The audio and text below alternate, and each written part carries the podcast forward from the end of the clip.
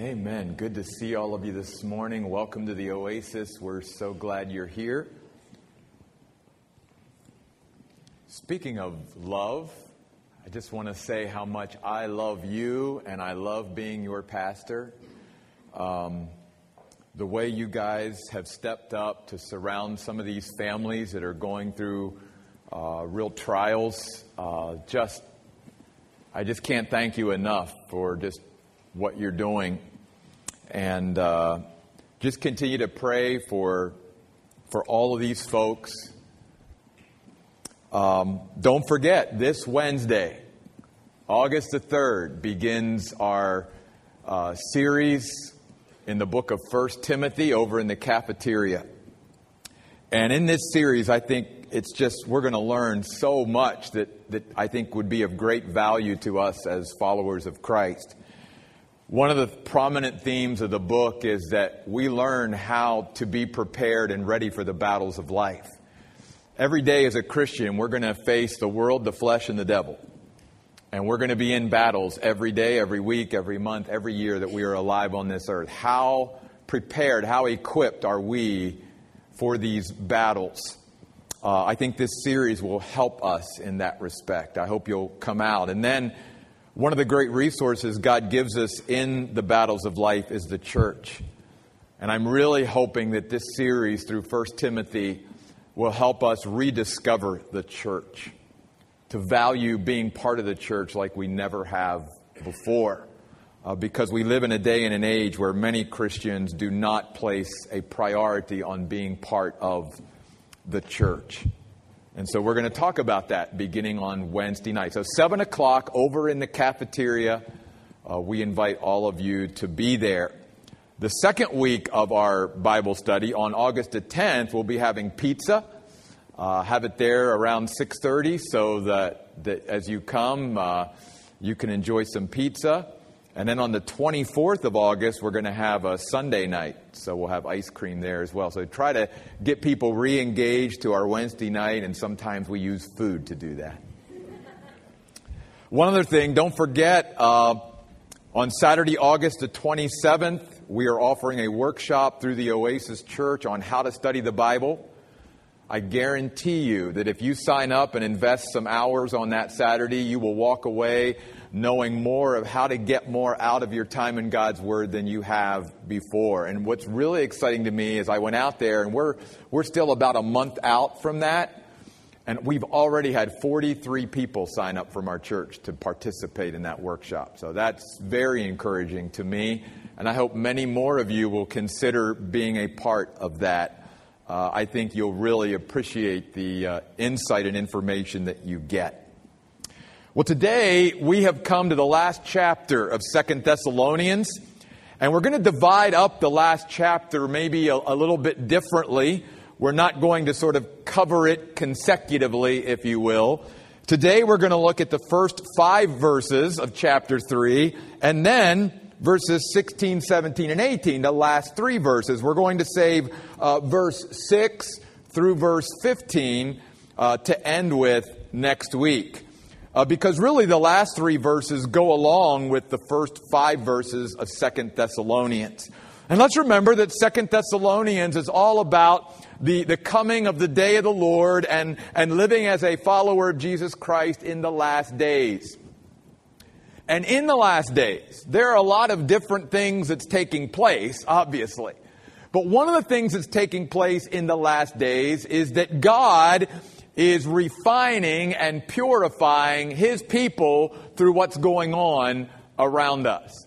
In other words, he's sort of separating, if you will, even within the body of Christ, those who are Christians, those who are really committed and devoted and serious, and those who are just sort of playing around and playing games and just sort of are satisfied with the, with the surface and the superficial and really aren't willing to really get serious, if you will, about God in their life, about being part of the church and all of that. So God is using this to, because as we move forward in these last days, these challenging days, it, it actually does, uh, cause more pressure to come on a Christian, more demands, uh, again, more challenges, more difficulties, all of that just by being a follower of Christ in the climate in which we live. So it really is going to separate, if you will, those within the body of Christ. And this passage today, where Paul's talking to the Thessalonian church, really deals with that because Paul wants to lay out something very key for all of us, and that is this. There is a key word in these verses that really unlocks the, the text for us this morning. And the word is found seven times in the eight verses that we're going to look at this morning. And the key word is the word Lord. You will notice it in verse 1, capital L O R D. Again in verse 3. Once again in verse 4. Then in verse 5. Then in verse 16. Once, twice, I should say, in verse 16. And then once again in verse 18. Because Paul wants to remind us of something that we can have Jesus as our Savior, but do we have Him as our Lord? See, there are many Christians that they, they like having Jesus as their Savior. They, they like knowing that my sins are forgiven, I've got a relationship with God, I know where I'm going when I die, but that's then about it. Uh, they sort of treat God as you would the elf on the shelf. God, now I've got you in my life, but now I'm going to sort of sit you up here on the shelf. I know where you're at. And if anything really starts to come into my life that, you know, rocks my world, and, and if I, things really start to go better, I, I know where you're at. I, I can come get you. you you're going to be there for me in crisis. But, but the everyday, no, God, that, I want to live my life the way I want to. I, I want to make the choices and decisions in my life. I basically want to run my life. I want you as my Savior, but I don't want you as my Lord.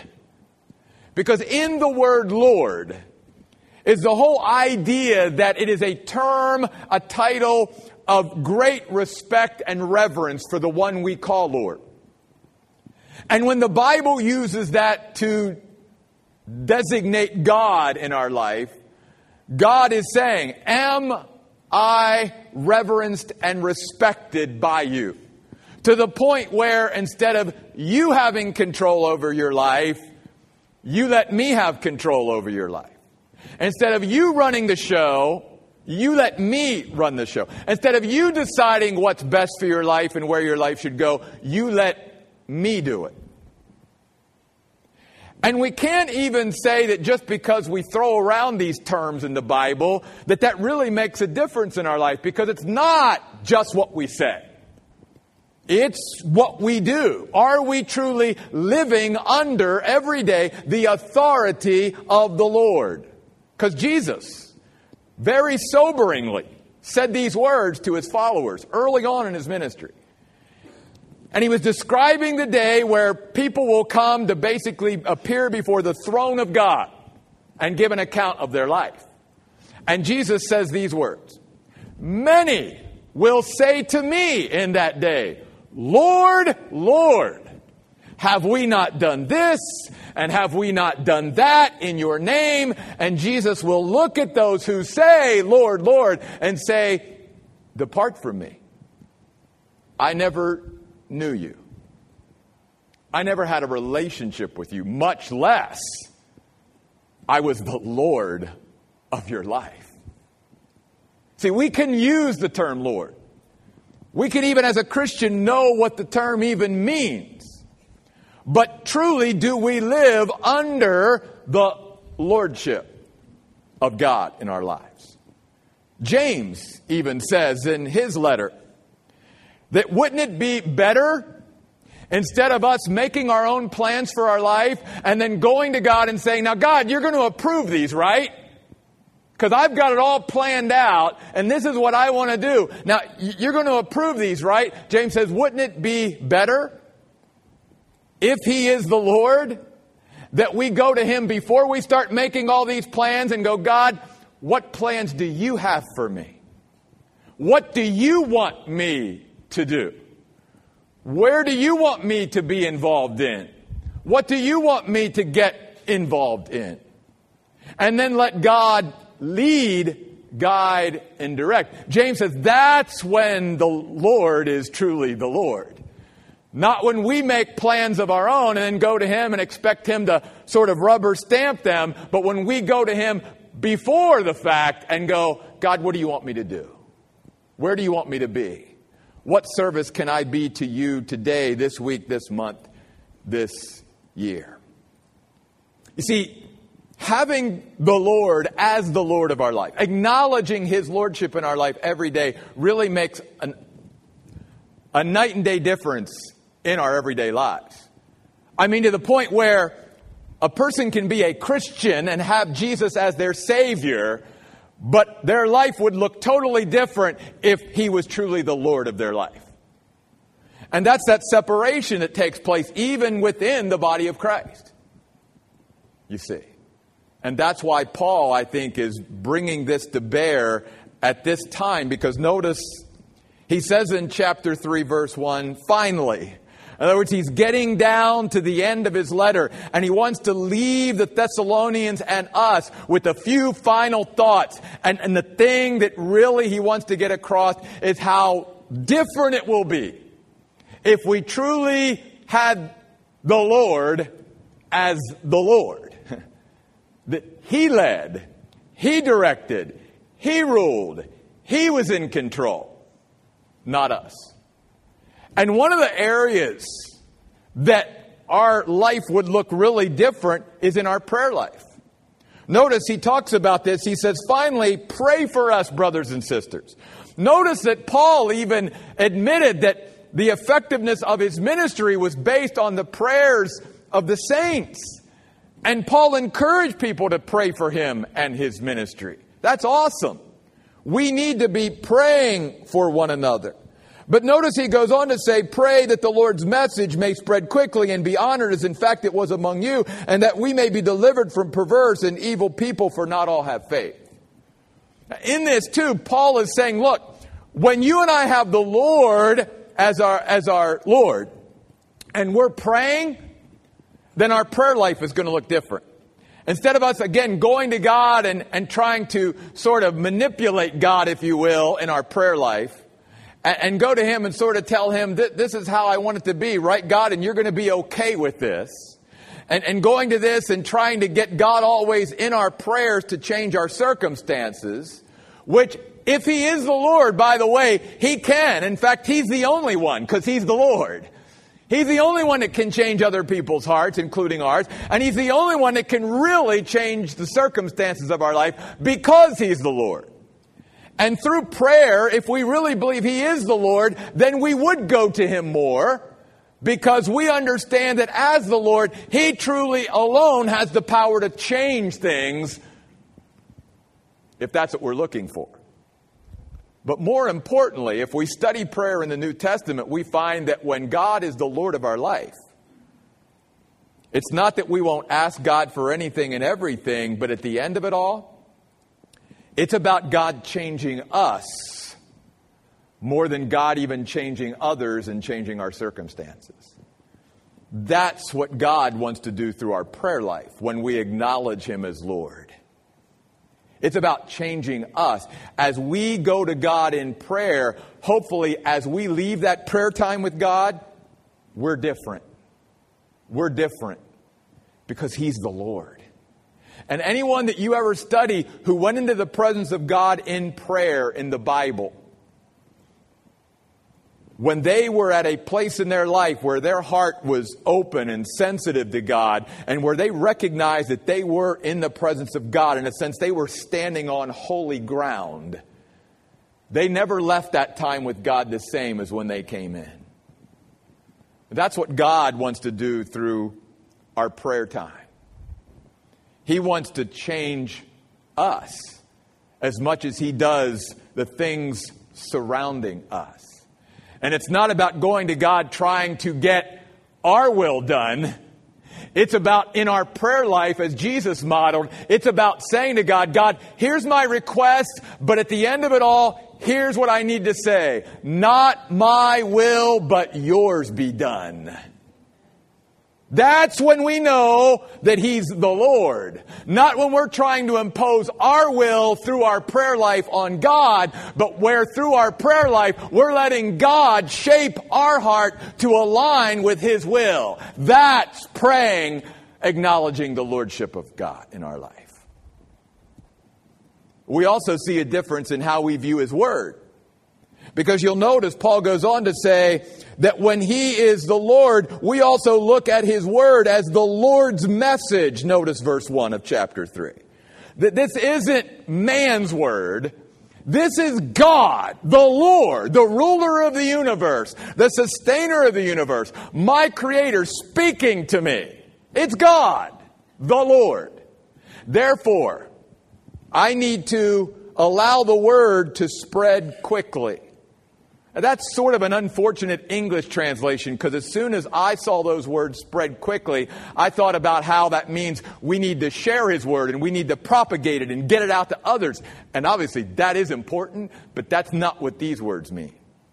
These words are speaking about how we as a church and how we as individual believers sort of view the Word of God in our own life. And Paul is saying, we should, if He's the Lord and this is His word, His message to us, we want it to run through our life. We want it to saturate our lives. We want it to permeate and penetrate our lives. You see. And he goes on to say, we should want to bring it honor, as in fact Paul says it has been honored amongst you. The word honored here means to give it weight, to value it, to prioritize it. Again, if He's the Lord, and if this is His message to us, then wouldn't we put a premium and a priority on this book in our lives? Wouldn't we place a premium and a priority on this book in our church? This is what's so sad today is that the word of the Lord in many churches is not prioritized. It, it's not the preeminent thing. Other things are more important in that church than the Lord's message.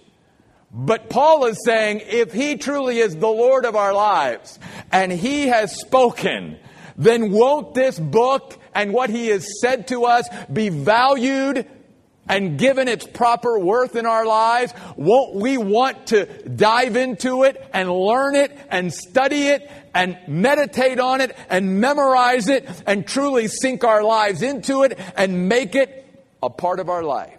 If that's the Lord's message, then yes, we will. Notice he goes on in verse 3 to say that in contrast to people who don't have faith and people who are trying to hinder his ministry, Paul says, The Lord is faithful.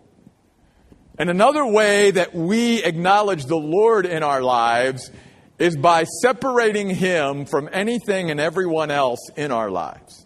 See, many times, even as Christians, Christians have a hard time letting go of control of their life and truly trusting God because they treat God like they do another human being. Well, I've, I've been burned by humans I, I, have seen in my life I can't trust humans, so I'm not going to trust God either. Well, then, where's His Lordship in your life? Do, do you think God just like everybody else? No, He's the Lord.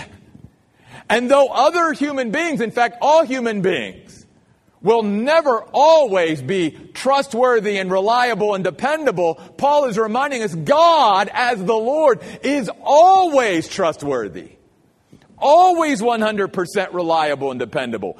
You can always count on God because He's not like anyone else. He's separate from everything and anything He ever created. He's the Lord.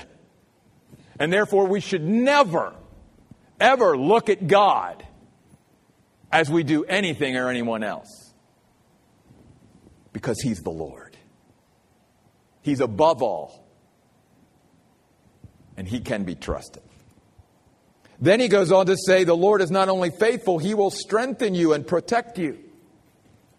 If we want real stability in our life, and we talked about this last week, how God wants to strengthen us. He wants to solidly plant us, if you will, in Him and in His Word to the point where we are firm and stable and steadfast and constant through thick and thin of our lives. Then Paul says, acknowledge Him as Lord. Because I can have Him as my Savior and still be shaken like a reed in the wind. But if I allow Him to lead and guide and direct and take control of my life, I will see that I am more stable than I have ever been in my life. And I will be strong and I will be solidly planted. And then he says he will protect me from the evil one and really from everything. In other words, I will be secure because my security is in the Lord.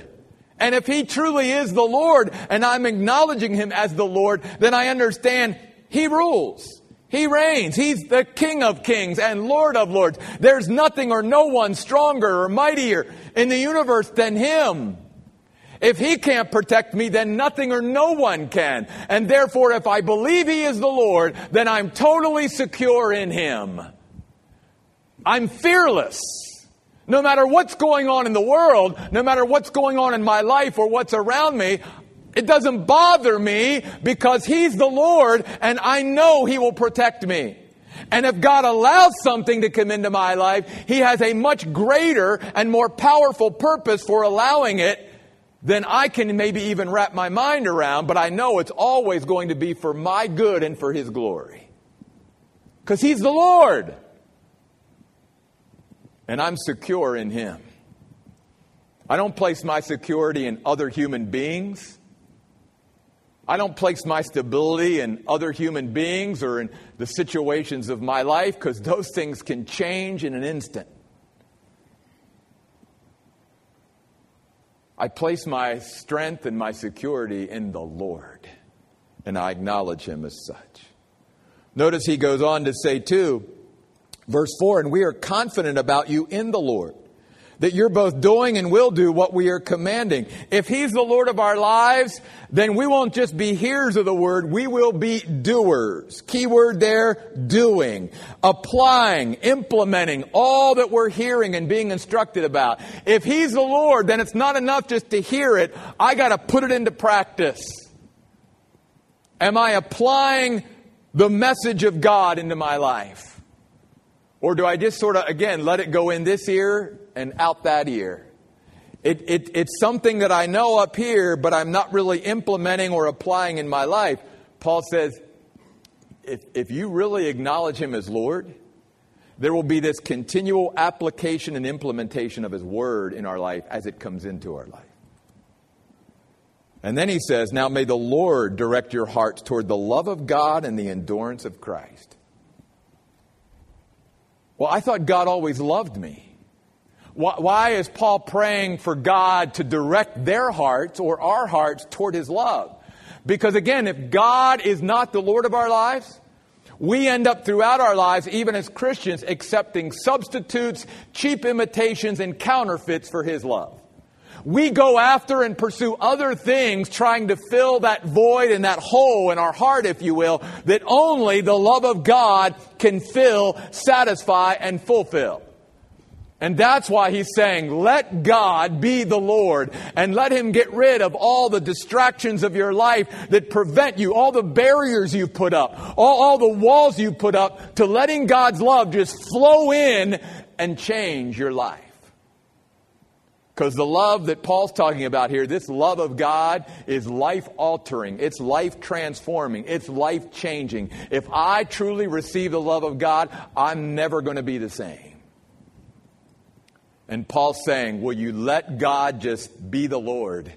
And let Him take you and turn you where He wants to so that you can truly experience and enjoy all the love He has for you. Because many times I said, when we accept the cheap substitutes or counterfeits for God's love, then we're not able to truly experience the love that He has for us. And when He's not the Lord of our life, we also don't enjoy the benefit of His endurance, the endurance of Christ that He talks about at the end of verse 5. I describe or define the endurance of Christ as that supernatural staying power and stamina that we all need as followers of Christ in the world in which we live. Do we have it? Do we have that steadfast constancy, if you will, in the midst of what is going on all around us? The only way that we'll have the endurance of Christ is when we let God lead our lives, not just be the Savior of our lives, where we acknowledge Him as Lord. Notice in verse 16, may the Lord of peace Himself give you peace at all times and in every situation. That covers everything in life, right? And He's saying, but He's the Lord of peace. And we always usually define peace negatively. It's the absence of conflict, it's the absence of war. It's the, but in the Bible, God's peace is defined really as spiritual health and prosperity. That's why in the Old Testament, the word for peace was shalom. It was a greeting that the Jews would give to each other. Shalom, peace and prosperity to you. Spiritual health and prosperity to you. Because if you and I are in a good place spiritually, then our mind will be tranquil. Our hearts will be settled. We will be at peace on the inside. But only when we're in a good place with God. And when we are allowing Him to be the Lord of our life, because He's the Lord of peace. So many people today want peace in their life. Even Christians. I want to be more at peace. I want to be able to lay my head on that pillow at night and be able to get to sleep without staying up and, and worrying and fretting and all stressed out over my life and what's going on in the world. I wish I had God's peace. Then let Him be the Lord. Let Him take over your mind. Let Him take over your life. Give it all to Him. Let Him rule. Let Him reign in your life, and you will find His peace. I guarantee you. The prophet Isaiah said, You will keep that one in perfect peace whose mind is stayed or fixed or transfixed or focused on you. Because he's the Lord. He's the Lord. And then I love this at the end of verse 16 the Lord be with you all. Again, many Christians might at first blush go, Well, isn't God always with us? I mean, the Bible teaches he's omnipresent because he's God. That means he's everywhere. And doesn't the Bible teach me that God will never leave me nor forsake me? So what's it mean, the Lord be with you? Here it means more than just his presence is there. Again, the elf on the shelf illustration. I, I know where God is. He's around there somewhere. The words here speaking about God being so prominent amongst us that his presence is so powerfully felt that it changes us and transforms us. I even would describe this myself as the palpable presence of God amongst us. See, God doesn't want to just be at church with us. He wants to come down on a Sunday or a Wednesday or any time we're together and even in our own lives. And His presence wants to be so powerful amongst us that again, we leave a changed person. We leave different because His presence is here. And we have invited it here, and, and we have removed all the obstacles, and we've just said, God, take over. Why I love that story of Jesus in the Old Testament when he's confronting Joshua. Joshua was getting ready to go to battle. Jesus shows up. He doesn't know it's the Lord yet. And he asked Jesus the question, Hey, whose side are you on? Are you on our side or their side, our enemy's side? And Jesus said, I'm not here to take sides, I'm here to take over. And then he said to Joshua, Take off your shoes because you're standing on holy ground. I'm here. That's when he's the Lord. He's not here to take sides in our little petty issues. He's here to take over. He wants to take over the Oasis Church. He doesn't want to just be a part of it. He wants to be the head of it. He doesn't want to just be a part of our life, He wants to be our life. That's when we know He's the Lord. Is the Lord's presence so discernible that you can feel Him in a sense? You know what I'm talking about. I've been in a lot of different churches in my Christian life. And there are some churches that I can walk into and I can literally sense God's there. There are other churches, places of worship that I can walk into and I don't feel God there at all. You see, it's not about what buildings are built and how pretty the buildings are, how many buildings there are. The most important thing is, is God there? That's my big concern for us. I don't want to just build buildings over there on Greenfield and Queen Creek if God's not going to be there in those buildings. It doesn't mean a thing. There are many beautiful churches all around this world, many places of worship all around this world, and you and I could walk into them, and God has long exited those places of worship. Just as He did His glory leave the temple in the Old Testament. Because they didn't really want God to be there as the Lord, they sort of wanted Him to just be over there on the side. But He's the Lord. He will share his glory with no one or nothing else. And then finally, Paul says, I'm writing this greeting with my own hand, verifying his authorship and the authenticity of this letter, which is how I write in every letter. The grace of our Lord Jesus Christ be with you all. Paul's saying when you and I acknowledge the Lord in our lives, we will have this grace that just is our traveling companion that carries us through and, is, and, and we are able to handle all of life's situations because His grace is amazing. His grace, the Bible says, is sufficient. It will support and it will strengthen us for anything that we will face. Are we willing to acknowledge it's the Lord's grace, though? It's not me trying to drum up my own strength within me and gather around. It's about relying and depending on the grace of the Lord. Seven times in eight verses, Paul keeps mentioning the Lord, the Lord, the Lord. Because he says, yeah, you and I can have Jesus as our Savior. But do we have Him as our Lord? Are we still in control of our life? Still making our plans, calling the shots, determining the direction that we want to go? And then maybe politely going to God and saying, You're okay with this, right, God? Or is He the Lord? Is He the one we go to first?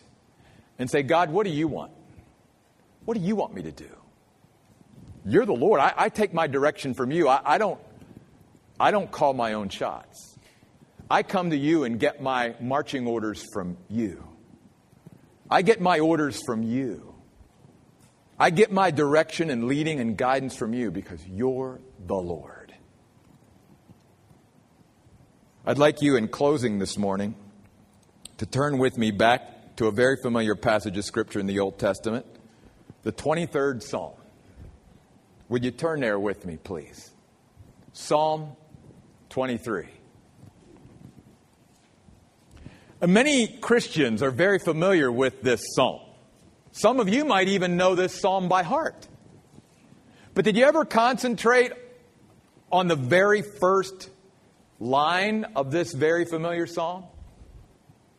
It doesn't start out with God is my shepherd. It starts out with what? the Lord. And then he goes on, David, to say, The Lord is my shepherd. He's not just my Savior.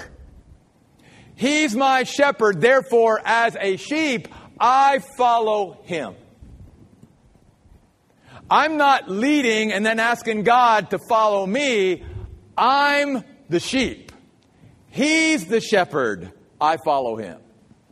Because many times as we read Psalm 23, we like all the blessings and benefits of Psalm 23. I mean, we like thinking God leads us to lush pastures, and we like that God leads us to refreshing waters, and He restores our strength, and He leads us down right paths. That even if we walk through the darkest valley, even the shadow of death, I don't fear anything. You're with me. Your rod and staff reassure me. You even prepare a feast before me in the presence of my enemies.